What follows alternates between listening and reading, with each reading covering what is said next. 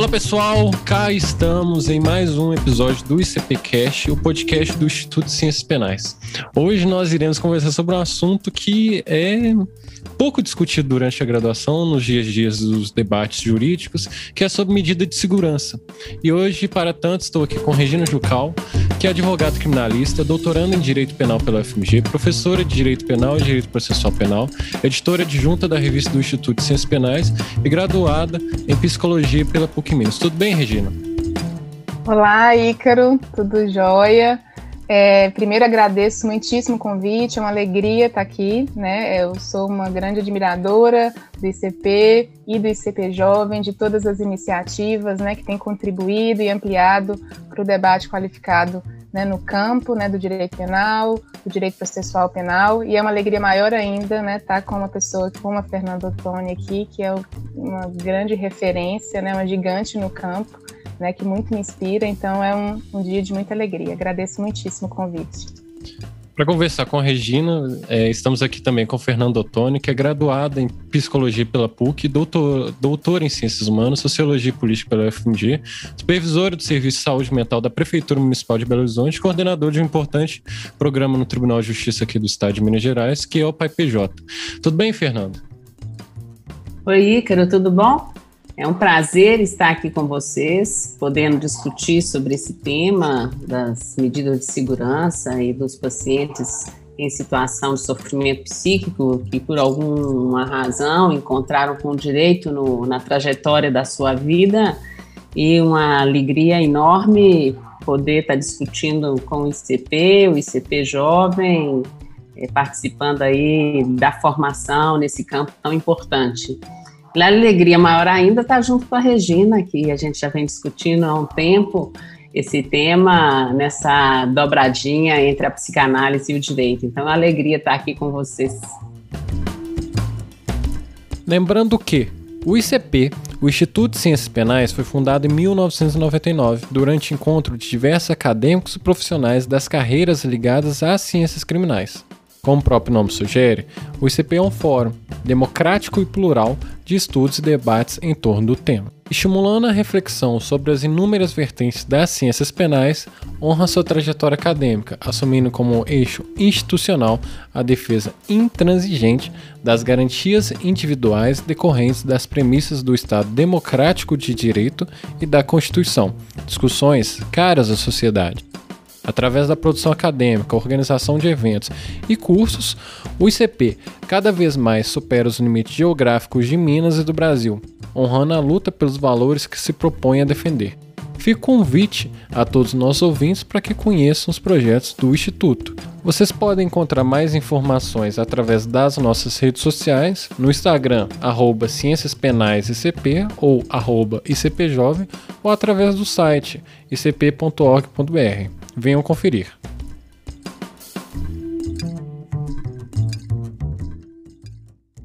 Então, pessoal, eu tava aqui conversando com a Regina antes da gente começar a gravar o podcast e a gente percebe que as medidas de segurança em si é uma discussão que é deixada para uma aula do direito, né?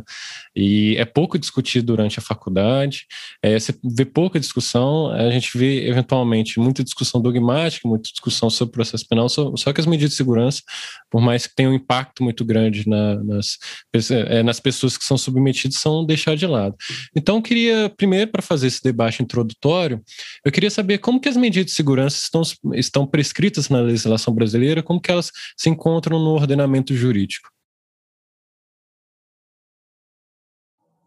Bom, Ícaro, primeiro dizer que a medida de segurança, né, ela é uma consequência jurídico penal para os inimputáveis, né, que cometem um fato típico e antijurídico, né, é, e os inimputáveis, né, tem uma previsão, né, no artigo 26 do Código Penal, que vai dizer que, que é, é, isento de pena o agente que, por doença mental ou desenvolvimento mental retardado incompleto, era ao tempo da ação ou da omissão inteiramente incapaz de entender o caráter ilícito do fato ou de determinar-se de acordo com esse entendimento.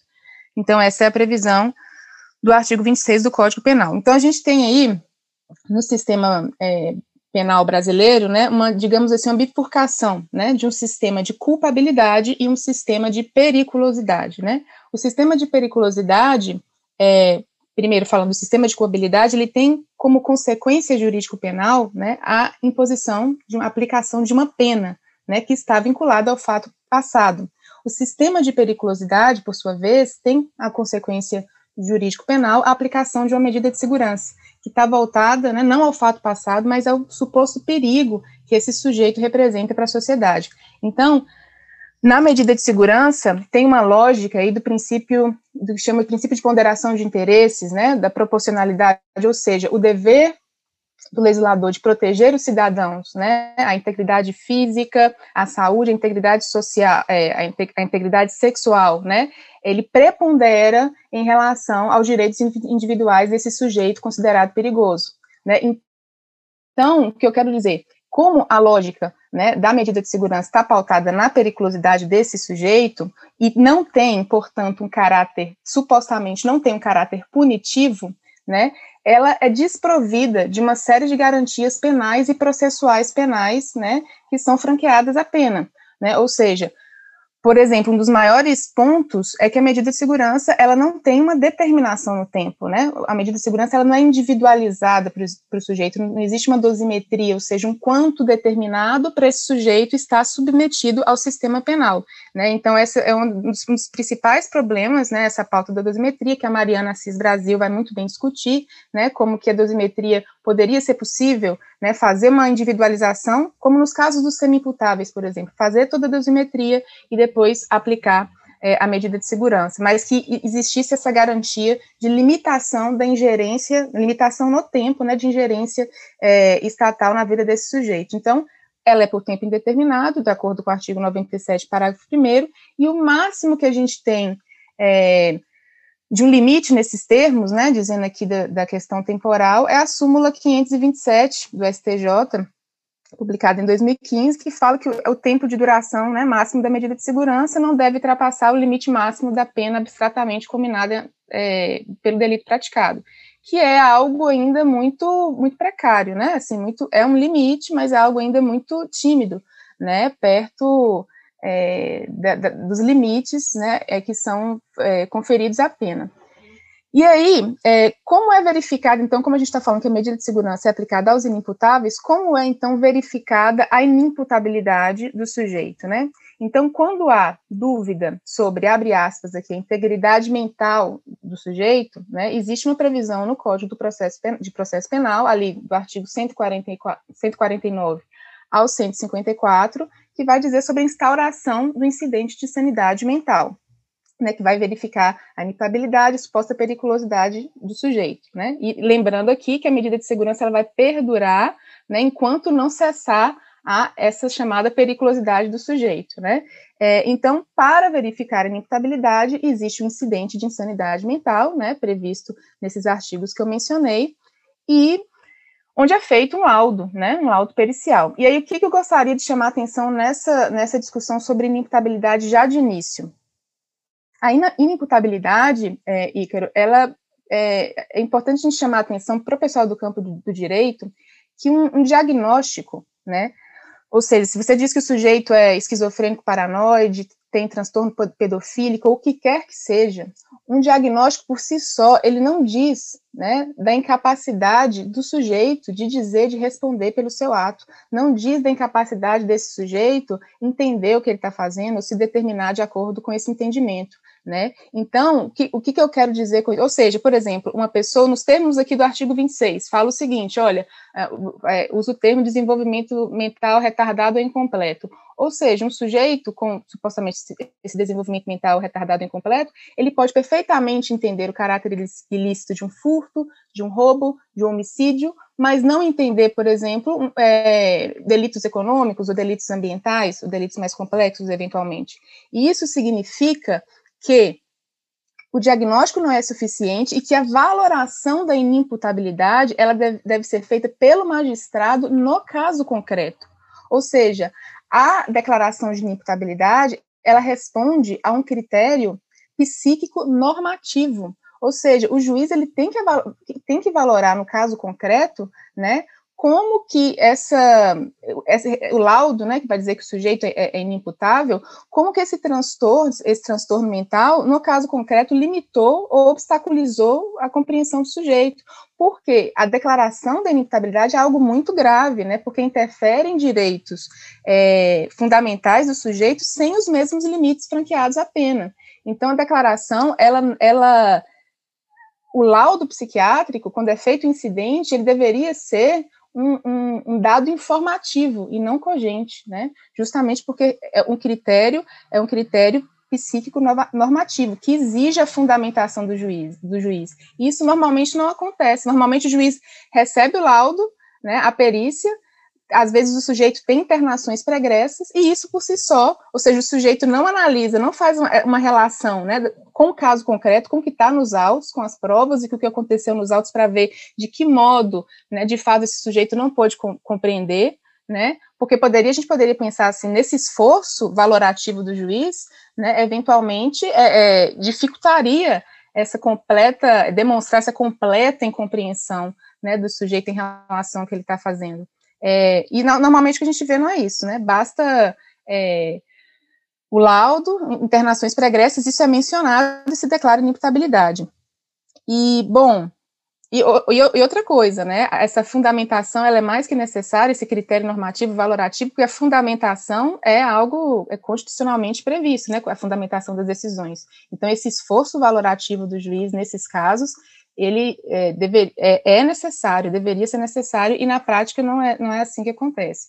Em relação é, às espécies, né, quais são as espécies de medida de segurança previstas no nosso ordenamento jurídico? A gente tem a medida de segurança detentiva, né, que é aquela medida de segurança de internação, que deveria ser cumprida nos hospitais é, de custódia e tratamento psiquiátrico, né? A gente vai ver muitas vezes é cumprida em presídios, e acho que mais para frente a gente vai tratar sobre isso. E a medida de segurança restritiva, que é aquela cumprida em meio aberto, tratamento ambulatorial, que está mais em consonância com as diretrizes da reforma psiquiátrica, que a gente também vai é, certamente falar sobre isso mais à frente. Né? Essas previsões das, das espécies da medida de segurança estão previstas ali no artigo 96 do Código Penal. E, assim, por fim, né, como que o juiz vai determinar se esse sujeito declarado inimputável, se ele vai cumprir a medida dele no regime de internação, né, ou seja, medida detentiva, ou num tratamento ambulatorial, em meio aberto, no CAP, CESAM, como isso é definido? Bom, nos termos né, do, do, do Código Penal, do artigo 97, diz o seguinte, né, que se o agente for imputável, o juiz vai determinar a sua internação, e se o fato for punível é, com detenção, né, o fato previsto como crime for punível com detenção, o juiz pode submetê-lo a tratamento ambulatorial. Ou seja, basicamente a ideia seria, se o crime for punido com é, se, se, o crime for punido com detenção, tratamento ambulatorial, se for punido com reclusão, igual a internação. Basicamente, a lógica do artigo 97 é essa, ou seja, roubo, furto, homicídio, tráfico e quase todos os, os crimes que a gente tem é punido com reclusão. Então, a lógica seria que quase tudo iria para internação. Só que o STJ tem é, decidido, né, é, reiteradamente, pela, em que pese né, o fato seja punível com reclusão, o sujeito pode cumprir meio aberto, justamente aí se orientando pelas diretrizes da reforma psiquiátrica, da Lei 10.216, de que prepondera né, o tratamento em meio aberto em detrimento à internação. Né? E aí, é, é, para fechar, né, a, a, legislação brasileira, então, no que concerne à medida de segurança, ela só é aplicável a inimputável e a semi-imputável, né?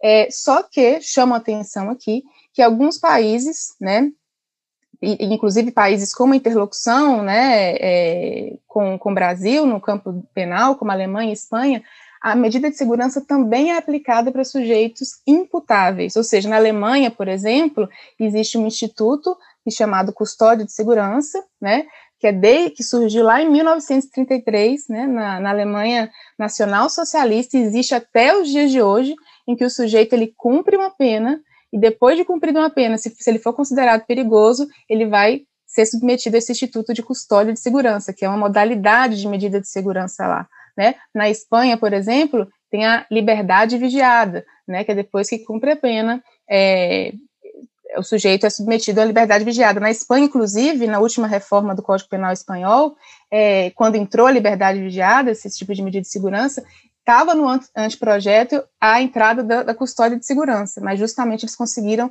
por ser um instituto problemático, né, é, e aí a gente pode depois discutir isso mais para frente, eles conseguiram barrar. Mas chama atenção aqui que existe, né, existem em alguns países a medida de segurança também pré-imputáveis, né, é, acho que é basicamente passaria por isso. E, e, também acho importante pontuar, né, só a título de mais informação sobre como que esse esse tema também tem várias, vários problemas e várias interlocuções também com direito de outras áreas, para a gente compreender melhor. Né, o, o, que a gente chama aqui de efeitos de condenação, por exemplo, está no artigo 91, ou na lei penal extravagante, por exemplo, inabilitação é, profissional, inabilitação para dirigir, por exemplo, e para a gente está lá no 91, efeitos da condenação, para a Alemanha, na, na, no Código Penal alemão, por exemplo, ou espanhol, são medidas de segurança. Aí, no caso, claro, não detentivas, né, não, não de internação, mas são consideradas medidas de segurança porque são fundamentadas na periculosidade,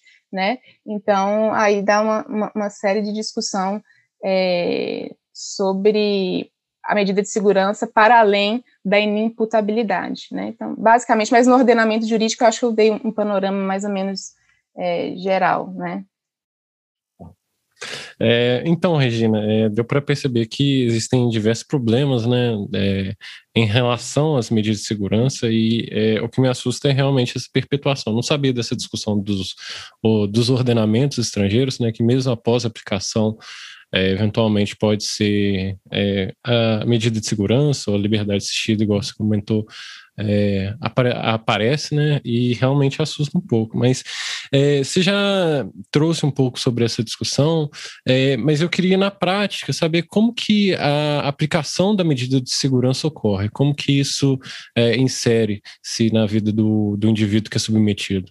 Bem, aí eu acho que eu posso contribuir um pouquinho, né? Como que na prática isso acontece. Escutando a Regina, é, me chamou muita atenção, assim, ao escutá-la, eu que sou de outro campo, né, eu sou do campo da psicanálise, estou muito atenta à questão da realidade psíquica e da forma como cada um subjetivamente, né, se, se relaciona, né, com o outro, o que o ato é, designado crime é para cada um do ponto de vista subjetivo, né, então eu fiquei assim, me perguntando é, verificando, afinal, né, é, como que o mundo abstrato das ideias, né, o mundo dogmático, né, é tão distante do real da vida como ela é, né, porque todos esses conceitos que dirigem a prática jurídica no campo da, do direito penal dirigido à pessoa que comete um crime em situação de sofrimento psíquico,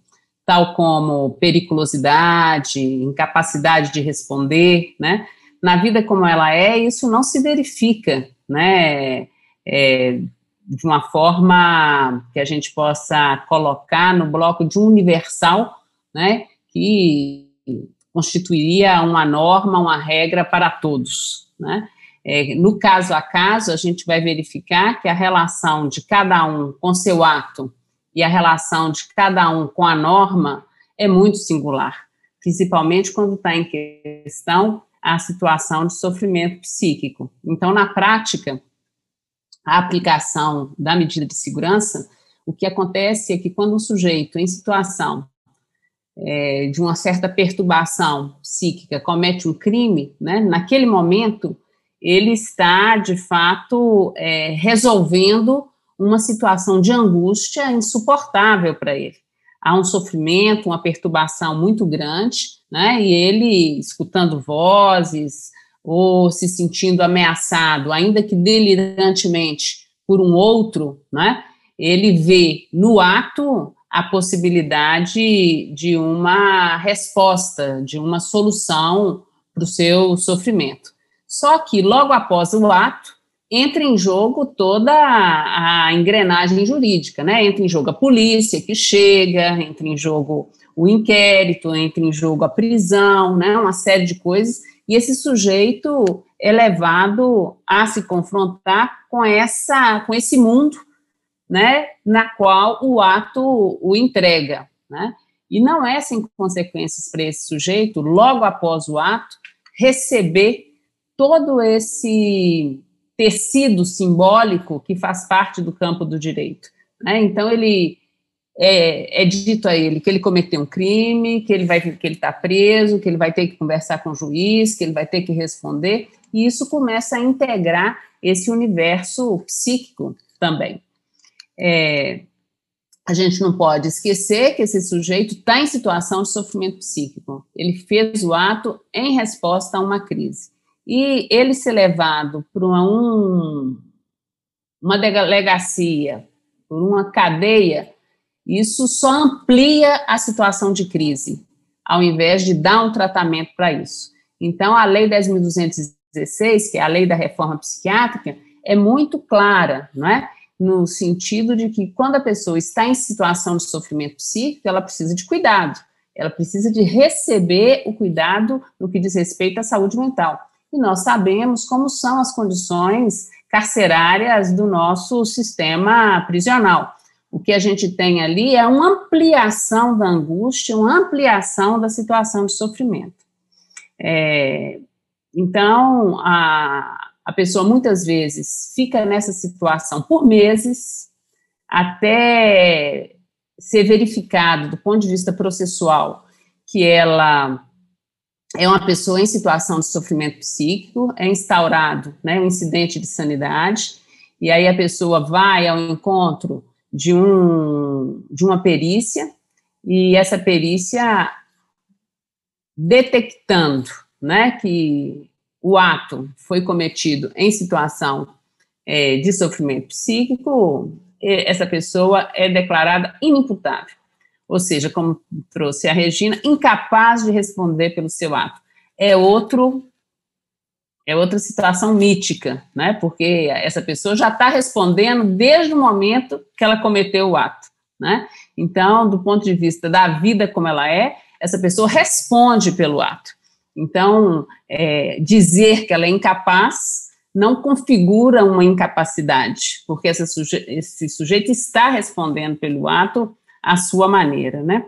E, e é decretada, então, uma sentença de medida de segurança, como a Regina bem trouxe, na sua maioria, uma sentença de internação, a medida de segurança de internação, e é expedida uma guia onde essa pessoa vai ficar aguardando uma vaga no manicômio judiciário, que é considerado, do ponto de vista jurídico, lugar adequado para tratamento em saúde mental, né? Que também é outra outra anomalia se a gente considera a lei 10.216, que considera que a internação é uma excepcionalidade, que só deve ocorrer pelo tempo mínimo necessário para o restabelecimento da estabilidade do ponto de vista da saúde mental, e ela deve ocorrer no meio comunitário, é, em rede aberta, porque é isso que favorece o tratamento em saúde mental.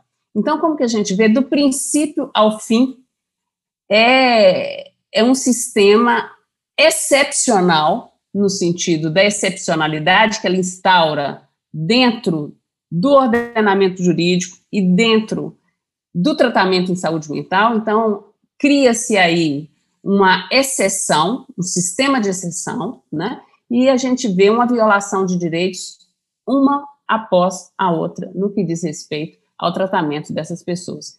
Então, na prática, na vida como ela é, a pessoa que em situação de sofrimento psíquico comete um crime, tem, a partir desse momento, ao invés de receber do poder público tratamento para o seu sofrimento, recebe do poder público um, a sua inserção num sistema segregativo, onde que favorece a ampliação do seu sofrimento, fica na cadeia pública ou no sistema carcerário por tempos, né? E quando vai é, se por um acaso surge a vaga no manicômio judiciário, nós vamos ver essa pessoa inserir no manicômio judiciário, que também é um outro local em Minas violador de direito de forma excepcional, né? É, então, nós temos aí uma situação violadora de direito dentro do sistema de direito. Então é preciso mesmo discutir essa questão e eu fico muito feliz, né, com essa proposta de vocês, porque os jovens, né, o ICP jovem é que vai poder de alguma forma na sua prática fazer uma virada dessa situação que já está em discussão há 20 anos. Eu poderia trazer aqui o, as inovações, né, que a gente já tem é, promovido nesse campo é, a partir é, do PAIPJ, que nós podemos discutir mais adiante, né? Mas eu queria só trazer um, um elemento, que é um elemento novo e muito importante, que pensando que esse sistema violador de direitos começa lá no início, na passagem ao ato, assim que esse sujeito é recuperado pela malha jurídica, pelo sistema de justiça, é, que hoje, com as audiências de custódia, a gente tem inserido o, essa atenção logo na audiência de custódia. Então, assim que o sujeito comete um ato e na audiência de custódia é verificado que esse sujeito está em situação de sofrimento psíquico, é acionado uma equipe interdisciplinar que vai promover a inserção desse sujeito imediatamente na rede pública de saúde para tratamento em saúde mental. Então, essa pessoa sai do circuito carcerário e entra na rede pública de saúde mental.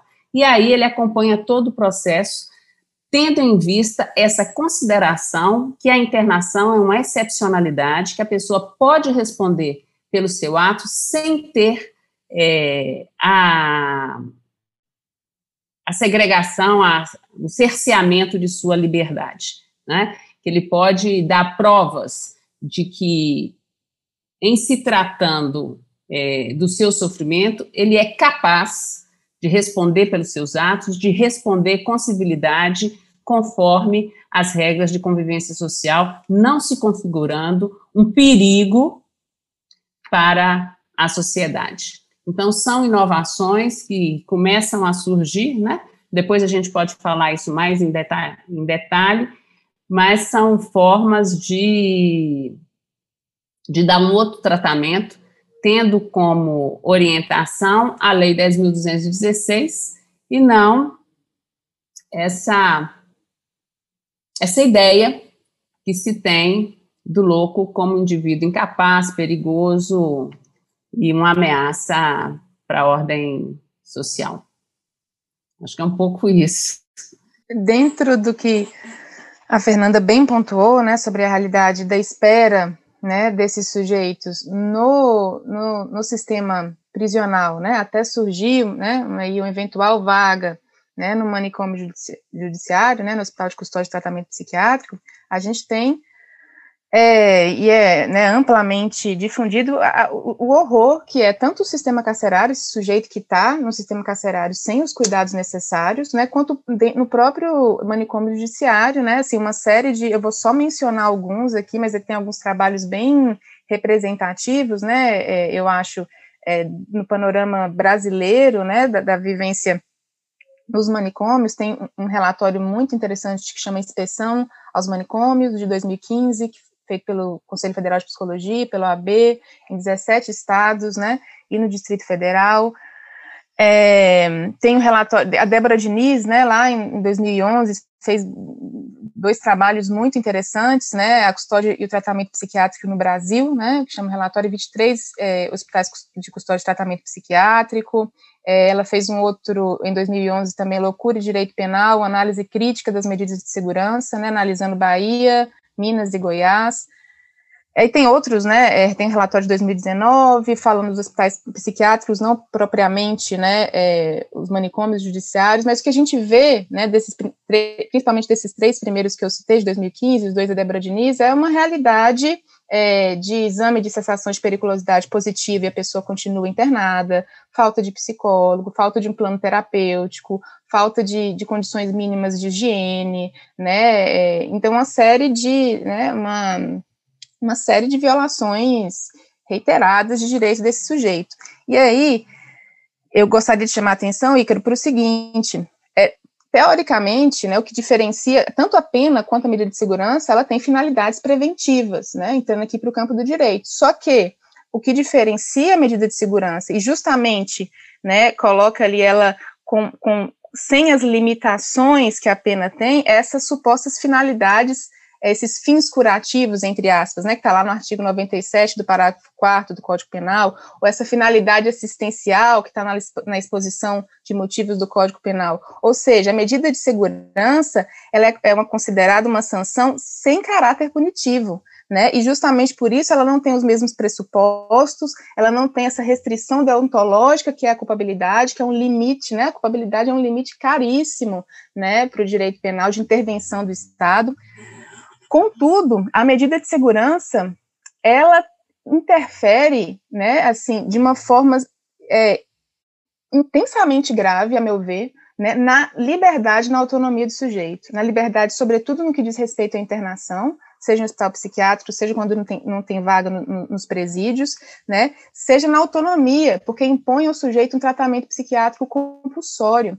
Então, são interferências, né, ingerências estatais nos direitos fundamentais desse, desse sujeito de altíssima gravidade, né? Então, mas quando a gente vê essa finalidade então curativa, essa finalidade assistencial, né, supostamente colocada, e quando a gente vê a prática, né, ou seja, na prática as condições da execução, né, da, da, da medida de segurança, ela se aproxima muito à pena, né, a falta de um plano terapêutico e toda essa realidade que a Fernanda trouxe, que eu, esses relatórios que eu mencionei pontuam, é, elas fazem da medida de segurança uma verdadeira pena ilegítima, né, porque não tem os mesmos pressupostos, porque qualquer sanção, é, qualquer sanção penal, ela tem que estar tá legitimada, né, tanto para os cidadãos, para a comunidade, quanto perante o sujeito que recebe essa, essa sanção. Então, a medida de segurança, supostamente, no mínimo, ela deveria estar é, tá em consonância com as diretrizes da reforma psiquiátrica, tratamento meio aberto, ela nunca deveria se equiparar,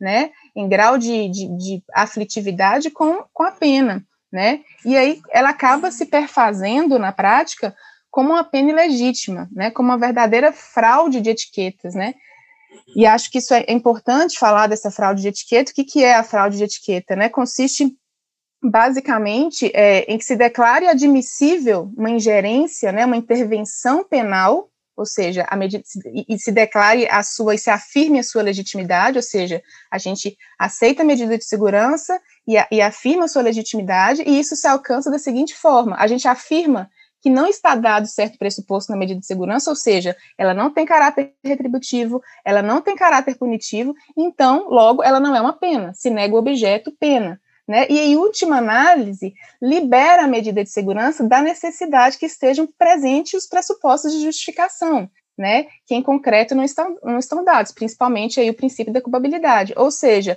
você chama de medida de segurança, libera de uma série de limitações que haveria se, se pena fosse, né? Mas materialmente a medida de segurança ela é vivida como é, na prática, né? ou seja, materialmente ela é uma pena, só que é uma pena desprovida dos pressupostos de justificação. Então ela é, pena, ela é uma pena ilegítima, né? Isso seria a fraude de etiquetas. Isso é muito importante.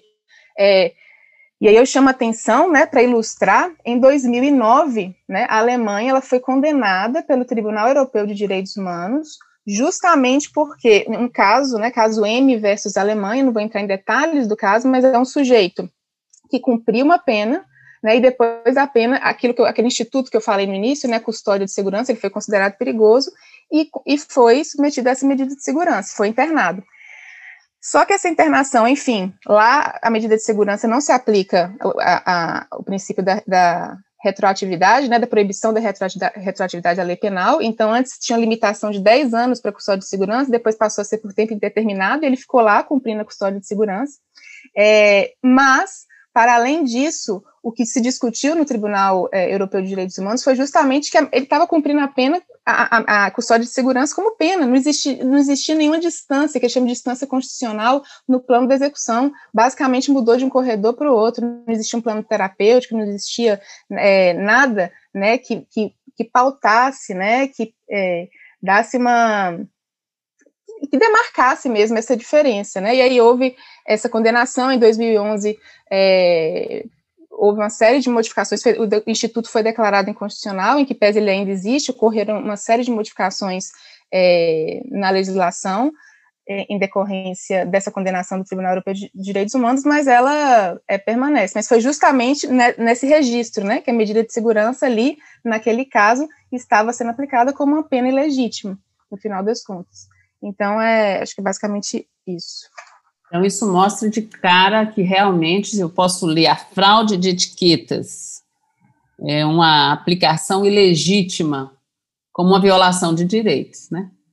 É, torna a pena, ele libera a medida de segurança de todas as restrições que deveriam ser próprias né, é, da pena, ou seja, você nega que tem a pena ali, né? Ou seja, é o poder público, de alguma forma, promovendo uma violação dos direitos. Né? Exatamente, ou seja, chama, chama de medida de segurança o que materialmente é uma, é uma pena, no final das contas, só que é uma pena ilegítima, porque não tem as mesmas limitações da pena, que é vinculada à culpabilidade. E é um pouco isso que se verifica de fato na prática, né? É, aqui em Totalmente. Minas foi feito agora recentemente uma, um relatório né, a respeito de uma inspeção no manicômio judiciário de Barbacena, né, onde se verificou exatamente isso que está sendo colocado. Né? É uma situação onde não há um projeto terapêutico institucional, onde não há um projeto terapêutico singular, onde há escassez de profissionais de saúde em grande proporção dos profissionais de segurança, 116 é, agentes penitenciários, e é, em contraposição a três agentes é, de enfermagem auxiliares, não há prescrição medicamentosa singular, permanente, né? É, as pessoas não têm acesso a projetos é, de sociabilidade, grande sofrimento psíquico, cerceados na cela, transitam com algemas, situação sanitária muito precária, etc. Um relatório que recebeu o nome é, em nome da loucura, né, onde foi avaliados é, de 113 pacientes que estavam lá. Esse relatório foi, foi provocado porque 13 deles já tinham é, alvará de soltura e continuavam é, internados lá por muito tempo, né?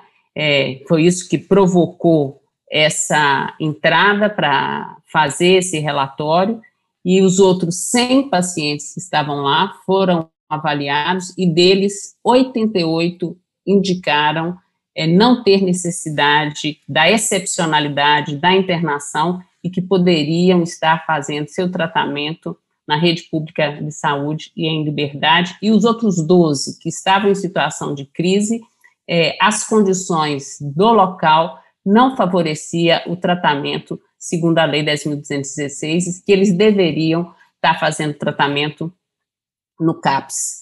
Isso promoveu, por parte do Tribunal de Justiça de Minas Gerais, um mutirão jurisdicional, onde todos esses casos foram avaliados e que promoveu 78 alvarás de soltura, é, sendo que hoje a realidade é, aponta a necessidade de revisão completa e absoluta do mecanismo, da forma como ele está estabelecido, por ser um mecanismo violador de direito. Então, eu acho assim que isso só comprova né, que a estrutura da forma como ela funciona, ela não condiz com o princípio da dignidade da pessoa humana e o tratamento em saúde mental e os princípios básicos constitucionais que deveriam estar sendo verificados na aplicação é, de uma medida judicial,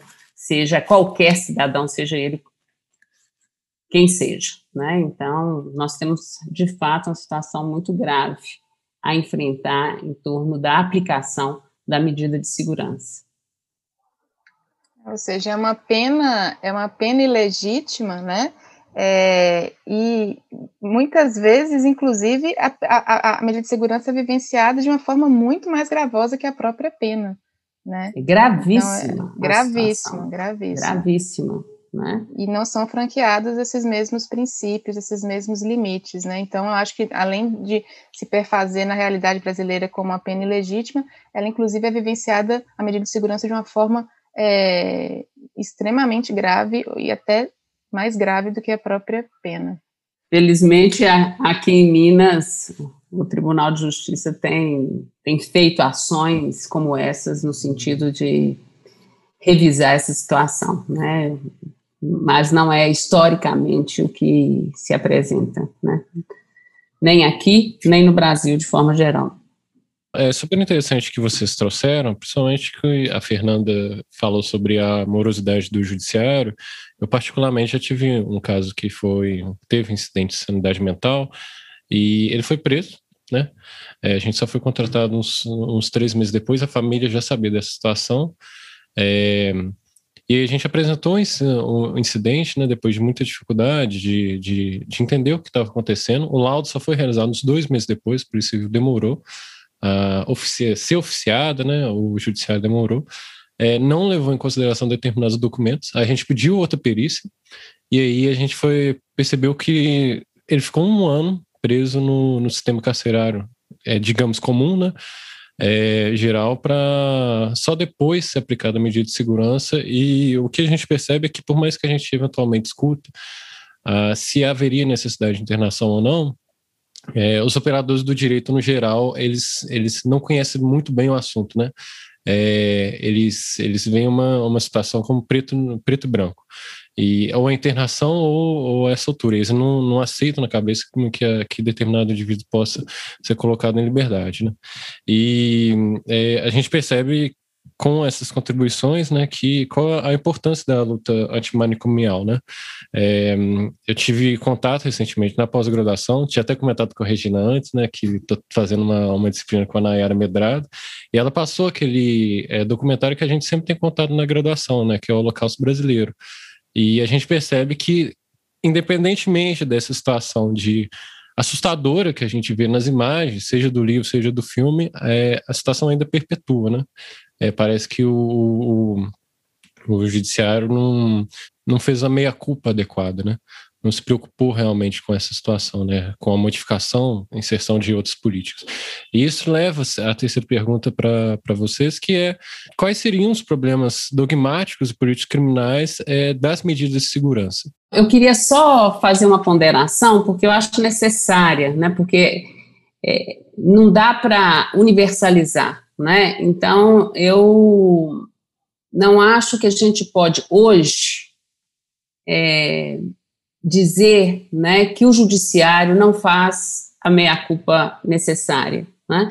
É, eu acho que essa é uma questão, uma questão muito complexa do ponto de vista de discurso e o judiciário é, tem a necessidade de produzir uma formação no campo jurisdicional para que haja de fato uma modificação na aplicação é, desses casos. E a gente já verifica isso acontecendo. Em 2010, né, houve uma resolução do CNJ recomendando que fosse aplicada a Lei 10.216 no que diz respeito a esses casos. Né? A gente já começa a ver por exemplo, em Minas, eu não tenho é, notícia dos outros estados, eu posso falar mais claramente de Minas Gerais, uma preocupação e uma instalação de um movimento em direção à aplicação conforme a reforma psiquiátrica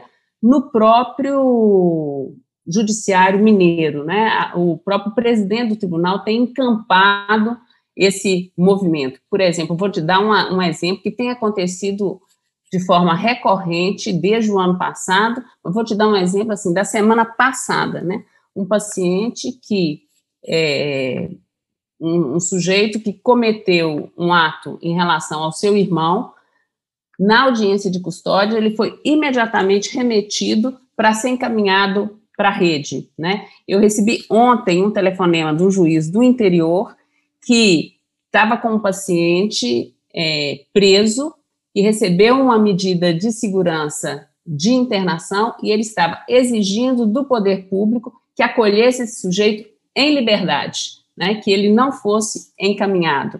E isso tem sido a, a política do tribunal. Nós recebemos há um mês atrás a visita do CNJ, é, onde foi apresentado toda essa política no sentido de produzir a Lei 10.216 dentro da aplicação do, do sistema penal. Agora, isso que você fala, Ícaro, tem toda a razão, porque a formação dos juízes, é, historicamente, vem dentro disso que nós estamos conversando. Então, fazer essa mudança de paradigma, né, é uma função de formação dentro do sistema jurídico e também dentro do sistema prisional, porque a execução ela é muito violadora de direitos, né? Então tem essa complexidade que, na minha opinião, eu leio isso como uma é, questão discursiva. O discurso da periculosidade ele ainda é preponderante e ele conflita com o que hoje é indicado como sendo a, a política para esses casos. Então, a gente acaba tendo é, uma política de orientação antimanicomial, mas o discurso, na prática, ainda é contaminado com o princípio da periculosidade. E a gente vê isso na aplicação das medidas, a gente vê isso na execução das medidas e a gente vê isso nas comunidades. Então, a gente tem a questão social, a gente tem a questão prisional e a gente tem a questão jurisdicional. E é complexo isso. Mesmo no campo da saúde mental, a gente tem discursos e práticas de periculosidade. Então, para você ver que não é algo que se reduz ao campo do judiciário. É essa intervenção que eu estou querendo fazer, para que a gente tenha que ampliar o nosso campo de discussão, porque senão a gente elege uma bruxa, né? mas na realidade a bruxa está solta, e, a, e essa bruxa é o discurso.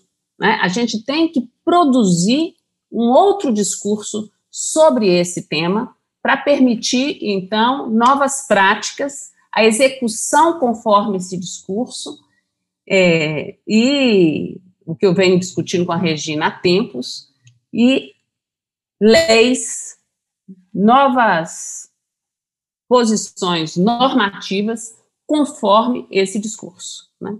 Então, é só um, um ponto aí que eu queria sublinhar. Não, eu acho, eu acho necessário se fazer esse contraponto, Fernando, é porque, por exemplo, esse caso é, foi inclusive numa comarca de interior, que o caso que eu comentei, que a gente não tinha é, a audiência de custódia. Então você percebe da, da mesma forma que tem esse avanço no judiciário, né, é, seja na audiência de custódia, seja em relação a esse discurso, né, que, que pretende se debruçar sobre essa questão, é, eles vão enfrentar diversos problemas, né? E é bom que enfrente esses problemas porque aí contribui mais. Então, é, eu fico feliz porque uma, quando a gente pensou no programa, foi exatamente, é, não vale, não tem como apenas discutir o tema só trazendo questões jurídicas, só, questão, só trazendo questões processuais, né? Por isso que é importante essa contribuição para a gente perceber que esse tema é muito mais profundo, para a gente perceber que existe uma, uma mentalidade por trás de, eventualmente, de segregação da pessoa, né? De da gente tentar, é, igual eu falei, preto no branco, né? A gente não consegue sair dessas concepções porque a gente não tem contato com elas, né?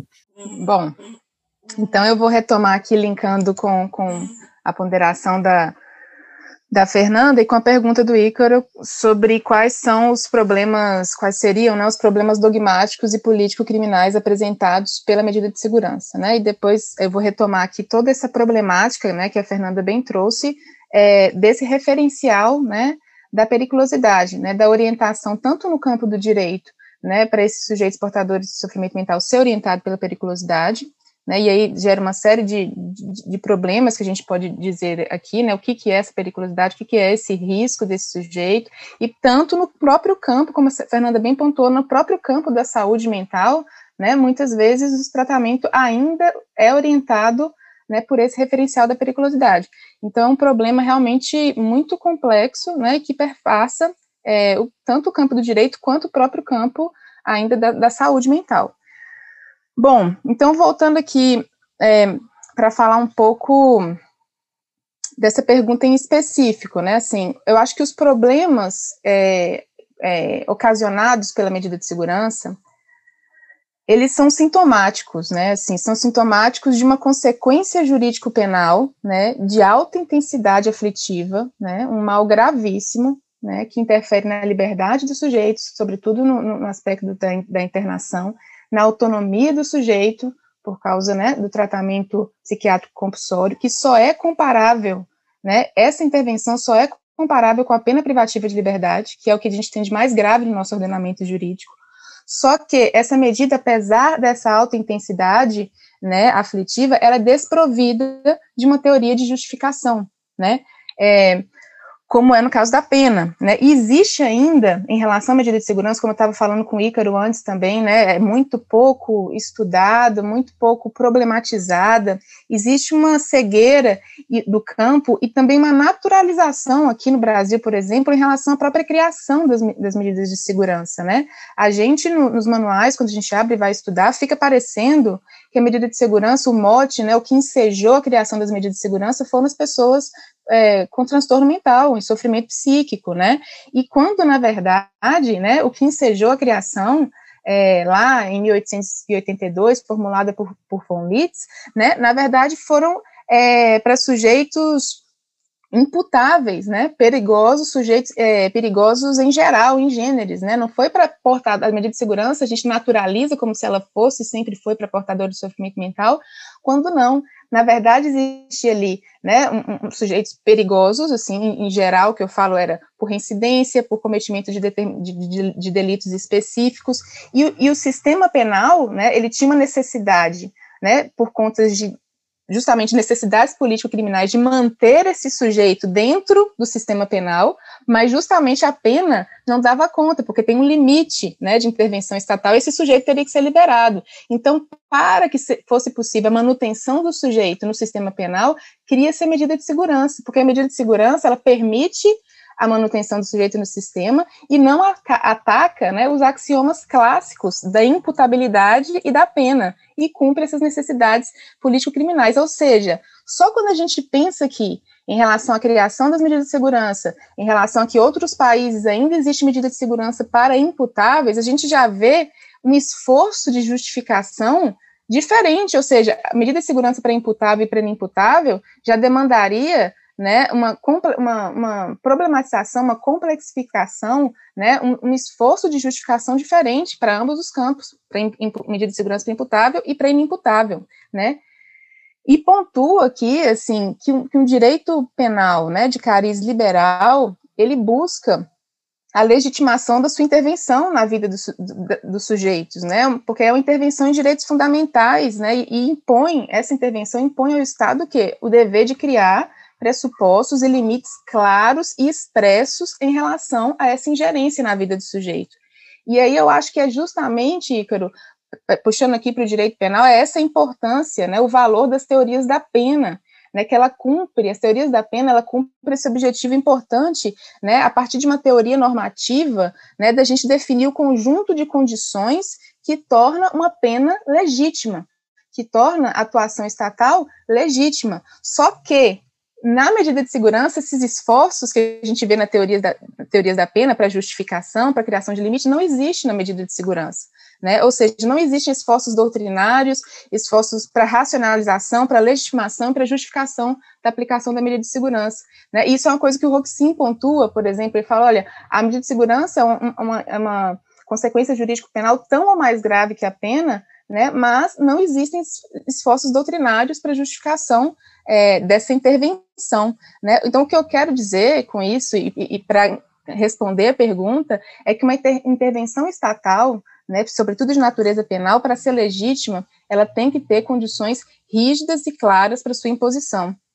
E a medida de segurança, ela não tem essa restrição deontológica caríssima, como eu menciono o tempo todo, que é a coabilidade. Né? No final das contas, isso perpassa muito por uma uma, uma percepção que eu tenho, né, que portador de sofrimento penal deveria responder no âmbito da culpabilidade, ainda que a culpabilidade diferenciada, diminuída, né, como no caso da semi-culpabilidade, mas com o registro da culpabilidade, justamente porque a culpabilidade, ela coloca limites na intervenção estatal. Mas aí iria para outros pontos. Mas na medida de segurança, os pressupostos de aplicação, que em qualquer livro que a gente abre de direito penal está lá, né, a, a, verificação da periculosidade, a prática de um injusto, esses pressupostos, né, como é o, tudo que tem, né, basicamente, é o que limita o poder estatal em relação a esse sujeito, né, é, então, esse, no mínimo, esses pressupostos, e eles têm que estar muito claros, né, assim, é periculosidade e o injusto penal. E aí eu vou entrar, a periculosidade, como a gente já viu, a Fernanda bem pontuou, é um conceito ultra complexo, né? É, a, a, questão da declaração da inimputabilidade pelo juiz, sem análise, sem costurar isso com caso concreto, já é absolutamente problemático, e a gente vai ver que tem problemas no âmbito né, do injusto penal também. Mas aí, antes de entrar, eu chamo só atenção para uma coisa, assim, existe uma discrepância em relação, por exemplo, às pessoas que cumprem, é, a quantidade de pessoas que cumprem pena privativa de liberdade e a quantidade de pessoas que cumprem medida de segurança, né? Ou seja, no Brasil, no último dado do DEPEN, acho que junho de 2019, né, se não me engano, mais ou menos 800 mil pessoas cumprem pena privativa de liberdade e nem 5 mil pessoas cumprem medida de segurança.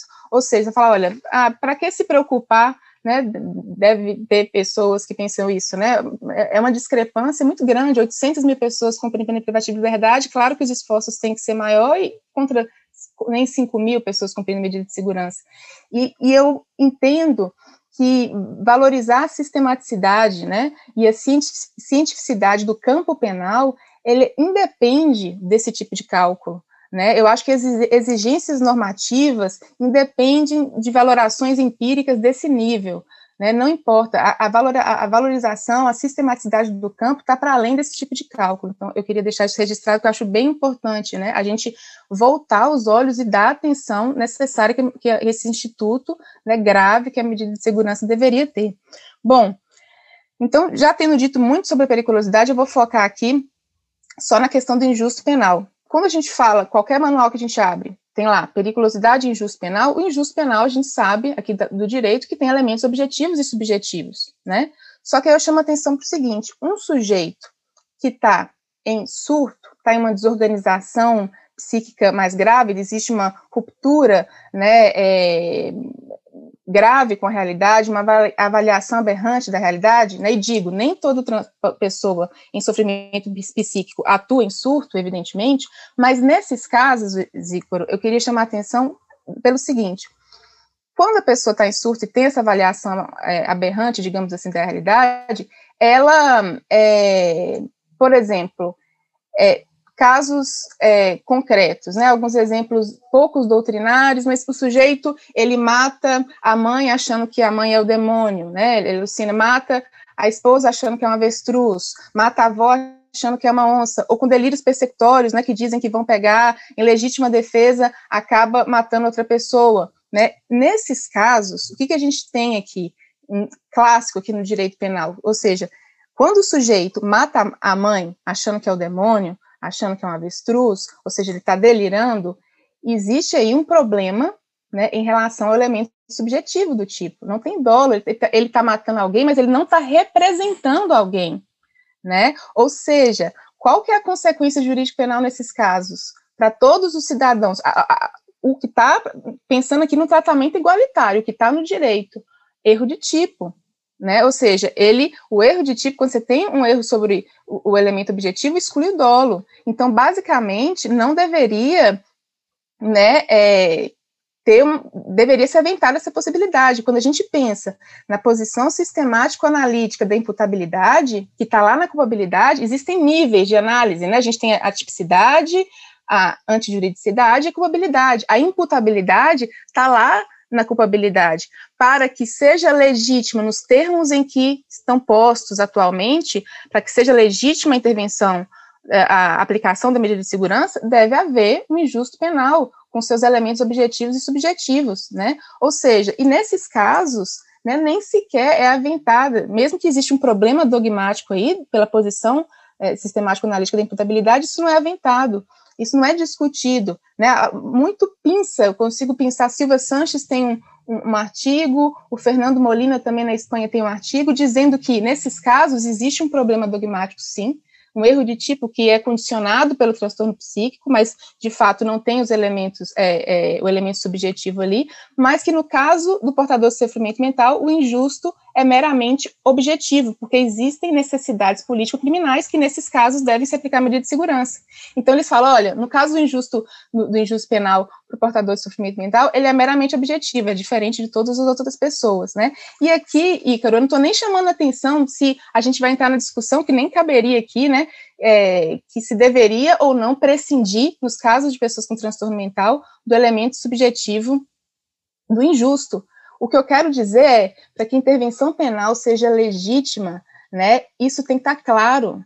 As pessoas, sabe, a, a, a, os, os, pressupostos de aplicação, periculosidade e injusto, isso tem que estar tá dito com todas as letras. Ah, é meramente objetivo? A doutrina enfrenta isso, isso está nos livros, a gente, a gente discute, está posto um problema para ser discutido, debatido e aclarado, né? Ou seja, essas, os juízes, quando são casos como esses, nem aventam a possibilidade de um erro de tipo. Porque erro, qual que seria? Não existiria a medida de segurança, o que, não, o que não significa, obviamente, que não haveria, caberia internação no âmbito cível, que não haveriam outras consequências, óbvio, né? Eu estou falando aqui no campo penal. Só que o juiz nem aventa, a doutrina nem aventa. Então, fica soluções intuitivas, basicamente. Aplica a medida de segurança porque acha que precisa, só que o direito penal, ele não pode responder às soluções intuitivas é um campo é, né, de conhecimento científico, né, que se pretende legítimo, uma intervenção legítima né, em direitos fundamentais, então não, não acho que esse problema deveria ser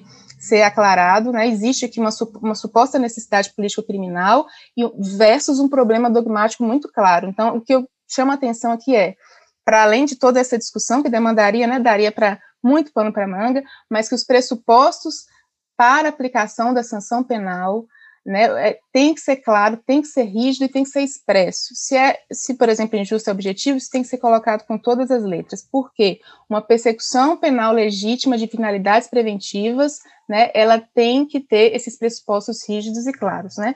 E aí, aí é só para eu trouxe esses, essa pergunta é muito ampla, né, e dá muito pano para banga, tentei ilustrar aqui que a, os problemas que podem advir da medida de segurança e de como ela é pouco tratada né, é, pela, pela, pelo campo do direito. Não, Regina, é realmente essa discussão que você apresentou acerca do, do dó, por aí vai, e realmente é uma, é uma situação que é, eu não tinha tido contato, e realmente é assustadora, porque se a pessoa não tinha nem dolo, como que vai ser aplicada essa pena, sabe? De uma forma bem, eu acho que isso aí dá, dá uma tese de doutorado, para te falar a verdade, e é assustador, porque é, não, é inconcebível. É inconcebível.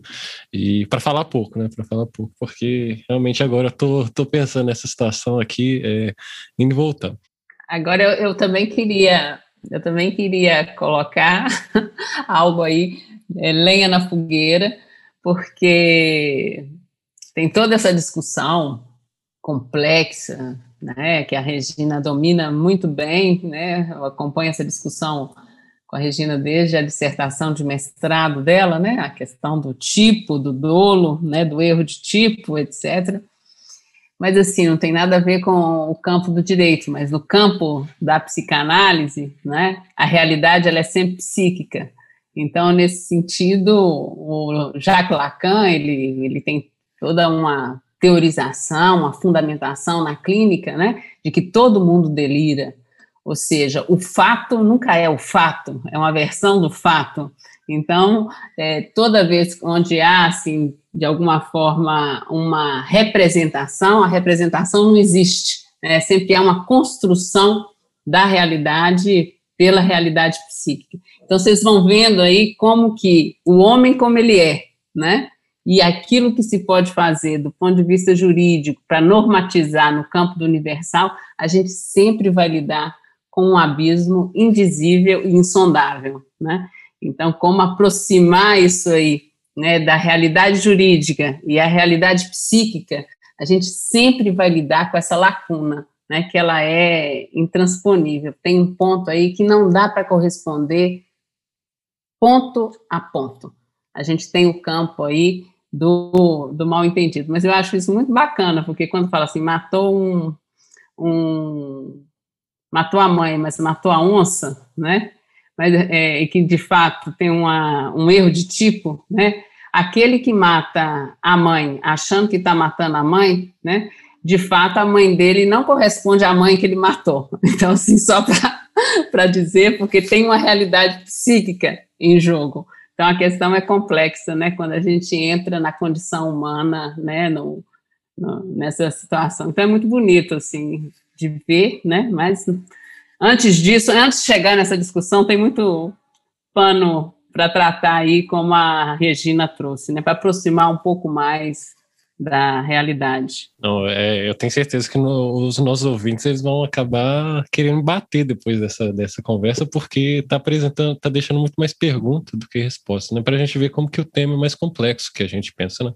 E pouco discutido, igual essa dobradinha aqui vai, vai, vai acabar é, deixando os, os nossos ouvintes meio é, soltos, querendo saber mais, né? Que, que é isso que é o nosso objetivo, né? Procurar saber mais.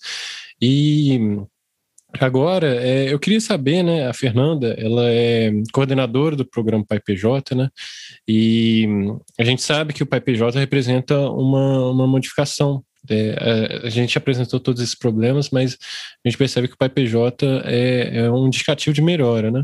Eu queria saber para a Fernanda, é sobre o Pai PJ, o que, que ele seria, como que ele funciona? O Ícaro, eu acho importante você estar tá trazendo essa questão, né, porque o, o Pai PJ, ele fez agora em março 21 anos, né?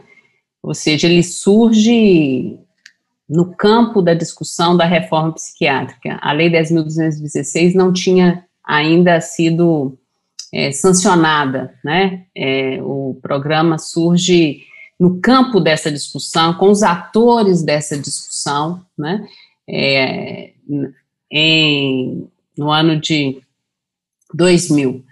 Então, é, de lá para cá, toda essa verificação dessa disparidade entre o modo como é tratado no campo do direito penal a pessoa em situação de sofrimento psíquico e o que indica a lei da reforma, né, o Pai PJ foi acompanhando essa, essa instalação da própria prática da reforma psiquiátrica nas redes de tratamento em saúde mental, passo a passo, inserindo aí isso no, no campo de Belo Horizonte e depois em algumas comarcas do estado de Minas, essa a possibilidade dos pacientes em situação de sofrimento psíquico com essa interface com o direito penal já serem tratados na rede pública de saúde. Então, o PAIPJ ele foi sendo construído junto com a instalação da rede no meio aberto, né? E verificando aí que esse mito da periculosidade ele mais serve para criar monstros do que para tratar pessoas, né, no que diz respeito à, à, singularidade de cada um. Então, foi um trabalho de construção onde esses pacientes nos ensinaram, né, o que é que trata, o que é o ato, o que foi o crime, né, e como dar consequência, como responder por esse ato, favorecendo o laço social e não produzindo a segregação.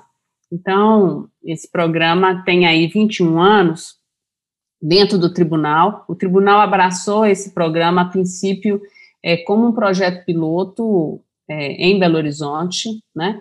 Em 2010, ele foi integrado ao programa Novos Rumos no tribunal é, e ganhou, então, pela primeira vez, depois de 10 anos, uma feição mais institucional, né? É, mas ainda assim, ele ainda não teve potência de se transformar numa política é, do Tribunal de Justiça em atenção a esses cidadãos. Até o ano passado, né, onde é, foi é, elaborado, então, uma resolução, que é a resolução 944 de 2020, que foi sancionada pelo órgão especial do Tribunal de Justiça, especificamente para o PAIPJ, instituindo o programa como uma política do Tribunal de Justiça de Minas Gerais em atenção a esses casos, e onde vai dizer claramente, é, eu estou aqui no artigo 1 da resolução, só para vocês terem uma ideia da extensão, né? Que o Programa de Atenção Integral ao Paciente Judiciário tem por objetivo assessorar a Justiça de primeira e segunda instância, foi inserido aí a segunda instância também, na individualização da aplicação e da execução das medidas socioeducativas, penas e medida de segurança aos pacientes judiciários através de proposições fundamentadas na Lei Federal 10.216, conforme disposto nessa resolução.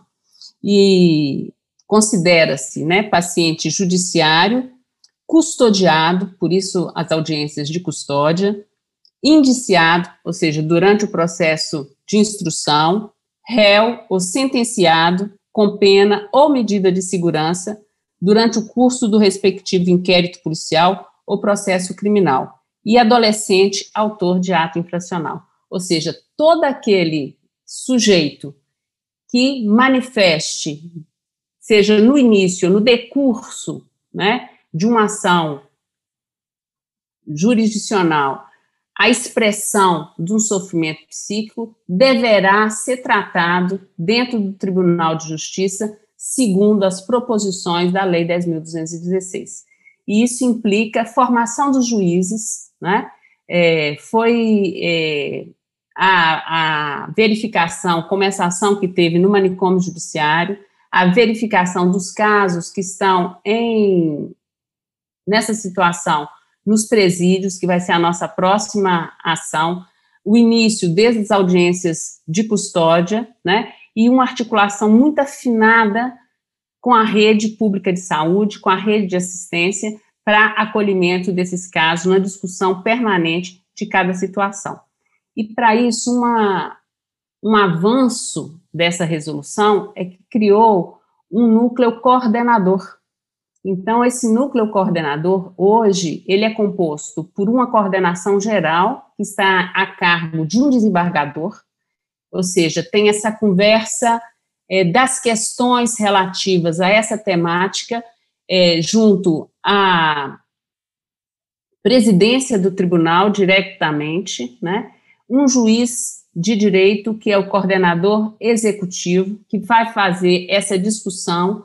É, ele tem cadeira no grupo de monitoramento e fiscalização do GMF, que faz essa discussão sobre essa temática junto com os juízes é, no campo executivo dessa ação, e uma coordenação técnica que diz respeito a essas questões clínicas e assistenciais, que leva a esse núcleo coordenador todas as questões do ponto de vista mais do caso a caso e das políticas e da articulação com a rede para que as ações políticas e institucionais possam ser tomadas. Então, ele ganhou uma estruturação, de fato, uma estruturação é, que se enraiza enquanto política dentro do Tribunal de Justiça. Eu não sei se eu estou sendo clara na expressão desse avanço, mas é um avanço muito importante que nós que estamos há 20 anos nessa, nesse trabalho, estamos verificando as consequências do programa ter se instituído é, com essa amplitude dentro do tribunal, com uma é, representação no campo da segunda instância e junto ao órgão especial, à corte e à presidência, com uma representação a nível jurisdicional, executiva e com uma representação a nível da rede e das questões psicossociais mais abrangentes.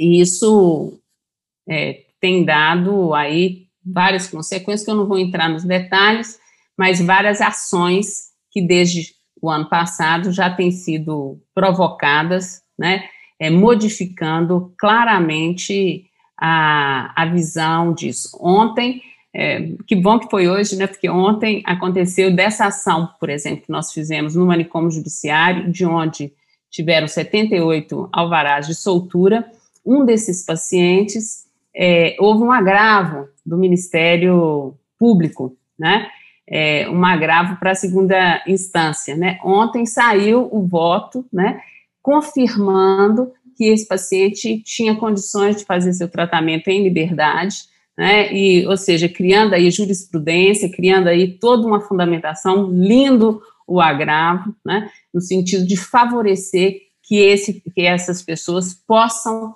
fazer o seu tratamento em liberdade quando existe uma rede substitutiva que seja, né, que possa promover o seu tratamento, né, então, é, são avanços que foram necessários 20 anos, né, porque são 20 anos de ensino para verificar qual que era essa necessidade. Então, hoje, no Tribunal de Justiça, é, do ponto de vista da política, a política é a aplicação da Lei 10.216 nesses casos. Agora, há esse intervalo entre a política e a prática, né? E isso é o que eu vim trazendo para vocês, que é preciso é, encorpar o discurso, né? E isso se faz através de mecanismos de formação, de divulgação e de aplicação é, em diversos níveis, e é esse o, passo a passo que a gente precisa é, avançar, né? Mas é muito bacana e bonito de ver, com todas as dificuldades que existem na rede, porque não é fácil, por exemplo, agora, né, com essas ações, saíram 50 pacientes é, do manicômio em janeiro e já estão em suas residências em diversos locais de Minas Gerais. E tem toda a dificuldade da rede, né, o que eu estava dizendo anteriormente, é preciso também é, o fato do paciente ter saído há não sei quanto tempo por causa de um homicídio, o imaginário social é grande em relação à periculosidade dele, então, até a rede, o próprio serviço de saúde, a própria comunidade, a própria vizinhança, poder acolher esse paciente e cuidar do tratamento dele em liberdade, esse é um trabalho que também tem que ser feito em rede, né? Então, tem algo que é a ação do, do juiz, mas tem algo que é a execução dessa solução. Seja o que a gente está criticando, que é a execução no campo prisional, mas seja também a execução em liberdade. Também há dificuldades nesse campo e que a gente precisa enfrentar, porque a rede tem passado, todo mundo acompanha, um desmonte no que diz respeito ao investimento de políticas públicas de atenção à saúde, atenção à saúde mental. Então, não há, ainda que seja uma, um direito fundamental, por exemplo, o direito à moradia, né? E para isso, a gente tem que, é, isso se instala no campo da saúde mental pelas residências terapêuticas ou por é, as pessoas mais idosas, né, em, em, em asilos específicos, não há investimento do poder público nessas políticas, né? Então essas pessoas ficam sem é, condições de moradia e muitas vezes isso perpetua a permanência delas em lugar de segregação. Então, é, é, investimento no que diz respeito a recursos humanos, a formação da rede, a ampliação da rede com centros de convivência, é, formas de acolhimento né, da, da loucura e do sofrimento psíquico para que haja possibilidade de convívio em liberdade. É, há toda uma metodologia, há toda uma prática exitosa nessa direção. A gente tem várias histórias para contar em Minas, em Belo Horizonte, no Brasil, de práticas maravilhosas do tratamento em liberdade, do cuidado em liberdade, mas isso não subsiste sem investimento público. Né? E o que nós estamos vendo agora é um retrocesso, um desmonte dessa política.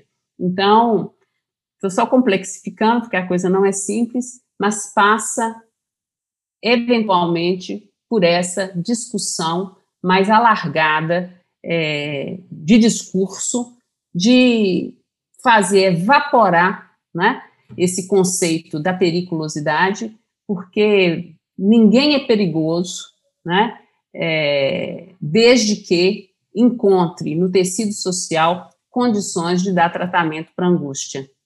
E, potencialmente, viver é um perigo. Né? Então, nesse sentido, todos portam o grão da periculosidade. sem exceção, né? Todo aquele que não encontra formas de convívio social e de tratamento do seu sofrimento, seja pessoa diagnosticada dentro do, da caixinha da loucura ou não, né?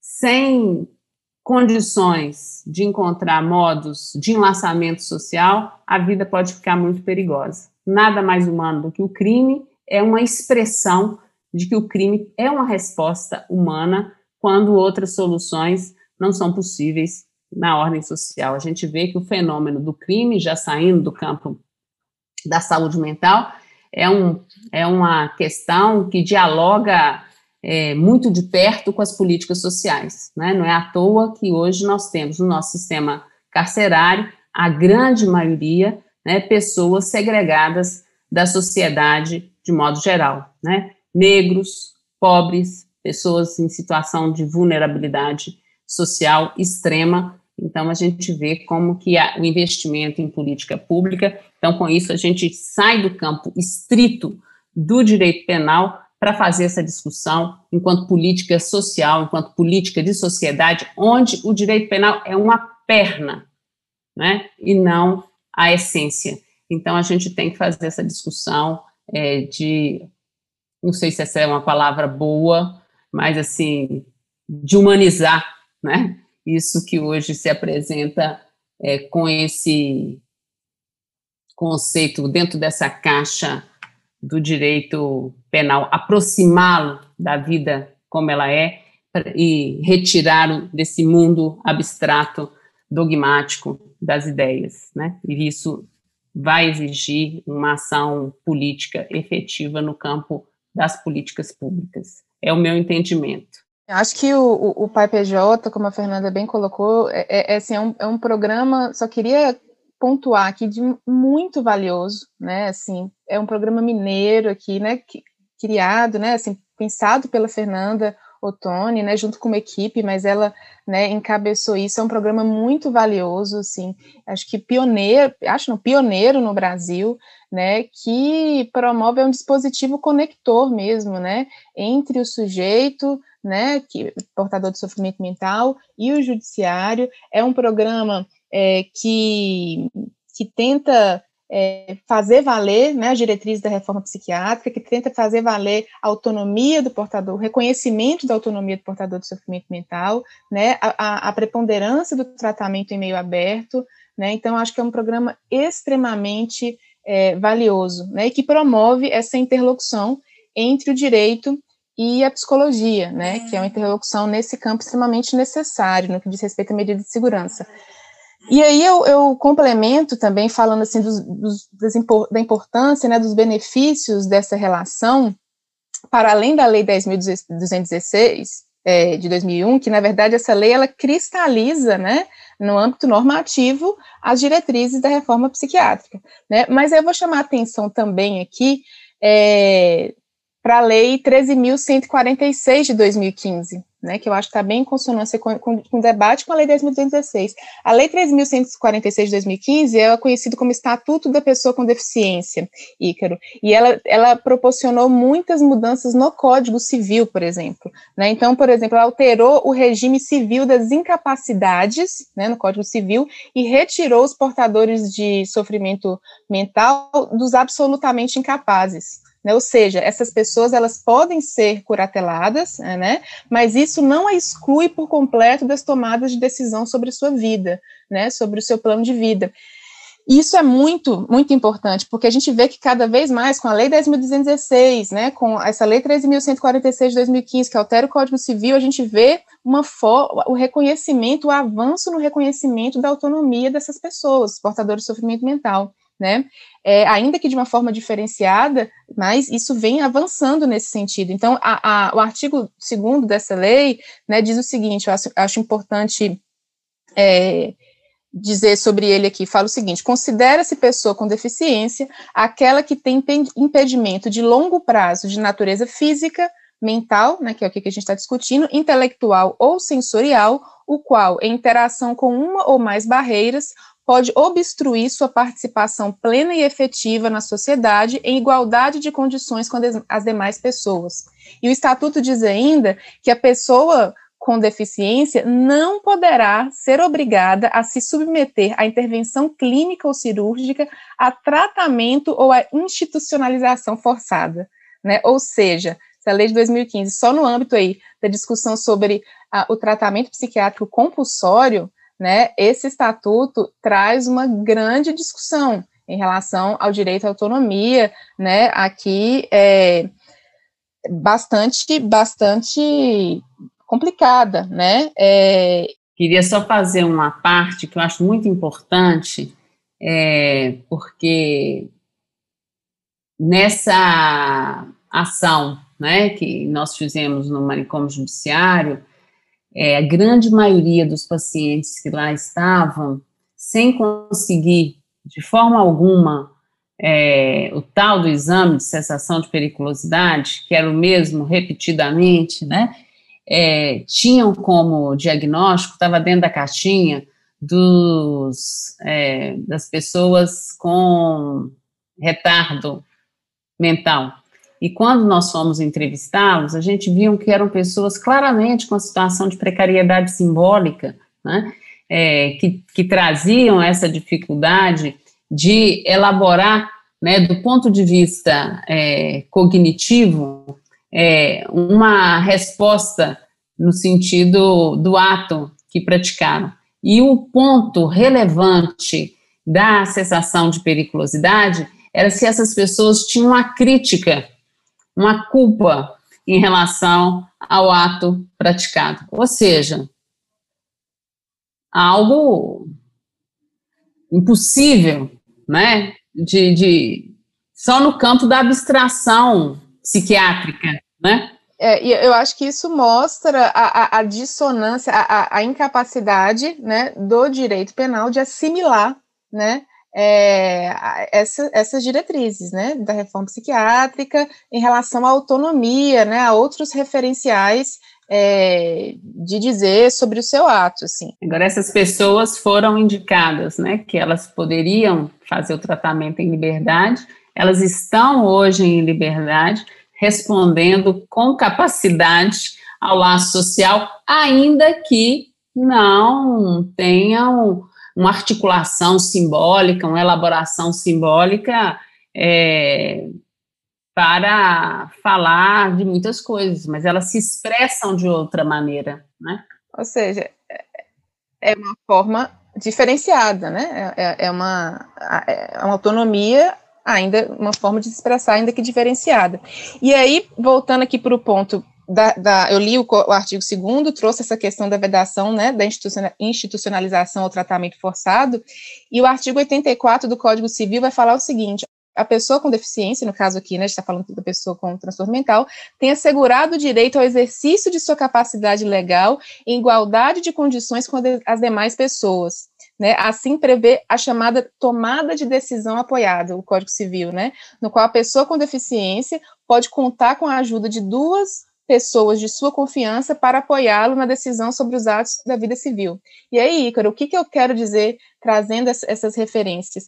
É que o cerne aqui da minha argumentação é o estranhamento né, da supressão da, da, da incapacidade absoluta no âmbito civil né, com o reconhecimento da, da, autonomia do portador de sofrimento mental, ainda, como a Fernanda colocou, de forma, que de forma diferenciada, né, para tomar decisões sobre sua vida, e ainda assim, o transtorno mental ser considerado uma premissa para total incapacidade do sujeito, né, compreender, dizer e responder pelo seu ato no âmbito penal, né, então acho que aí tem uma, uma, uma dissonância importante, né, e acho que os referenciais é, normativos né, de autonomia trazidos pela Lei 10.216 e pela Lei 13.146, eles forçam o campo a repensar a capacidade é, do portador de sofrimento mental, né, no âmbito penal. Eu acho que essas referências são importantes. Então, seria basicamente isso. Não, perfeita a discussão que vocês trouxeram. Realmente, é, essa dobradinha que, que, eu tive o prazer de, de conduzir foi, foi, foi, muito boa, porque é, trouxeram questões além somente das jurídicas, né? E para deixar realmente os nossos ouvintes é, é, perplexos e também com vontade de pesquisar mais, né? Porque é realmente uma situação, um assunto importante que é, não é tão discutido. Isso, isso eu vejo que, que tem que ser mudado. E agora, partindo para o final, eu queria que vocês fizessem as considerações finais né, sobre toda a, a, a nossa discussão aqui. Também eu vou pedir, né, encarecidamente, que uhum. vocês indiquem é, pelo menos um livro, está autorizado a indicar mais, mais que uma obra, né? Pode ser um filme, um teatro, é, mas desde que uma delas não tenha, com, é, não tenha conteúdo propriamente jurídico, né? A gente quer trazer é, algo, é, questões além do direito para pro, os nossos ouvintes. Então fica esse pedido de indicação. Ah, também eu queria agradecer, né, gente? Estava esquecendo dos agradecimentos, né? Mas queria agradecer em nome do ICP, né, em nome do ICP Jovem, é, porque realmente, igual eu falei, é, a discussão foi, foi muito rica, né?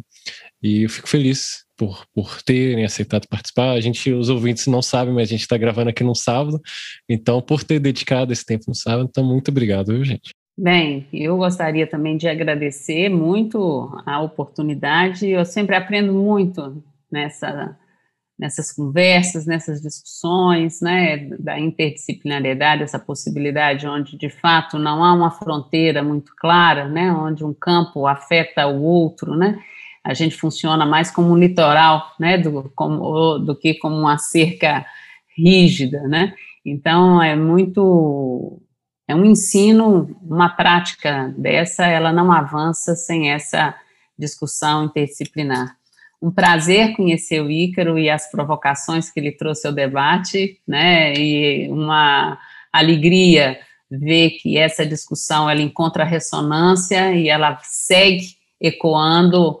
também nessa juventude que está chegando e que vai ter a cargo a, essa revolução que a gente espera, né, essa revolução necessária, e a discussão com a Regina, que sempre me provoca muito e eu aprendo muito, é um ensino. Então, agradeço muito essa possibilidade e venho indicar, né, do ponto de vista da leitura, é, dentro desse campo, né, pessoas que nos antecederam com essa discussão, né, então, num primeiro momento, Foucault, é, Michel Foucault, com a sua obra Os Anormais, né, que traz o relato dessa história já no século XIX, né, uma obra imperdível, de fundo, que traz os fundamentos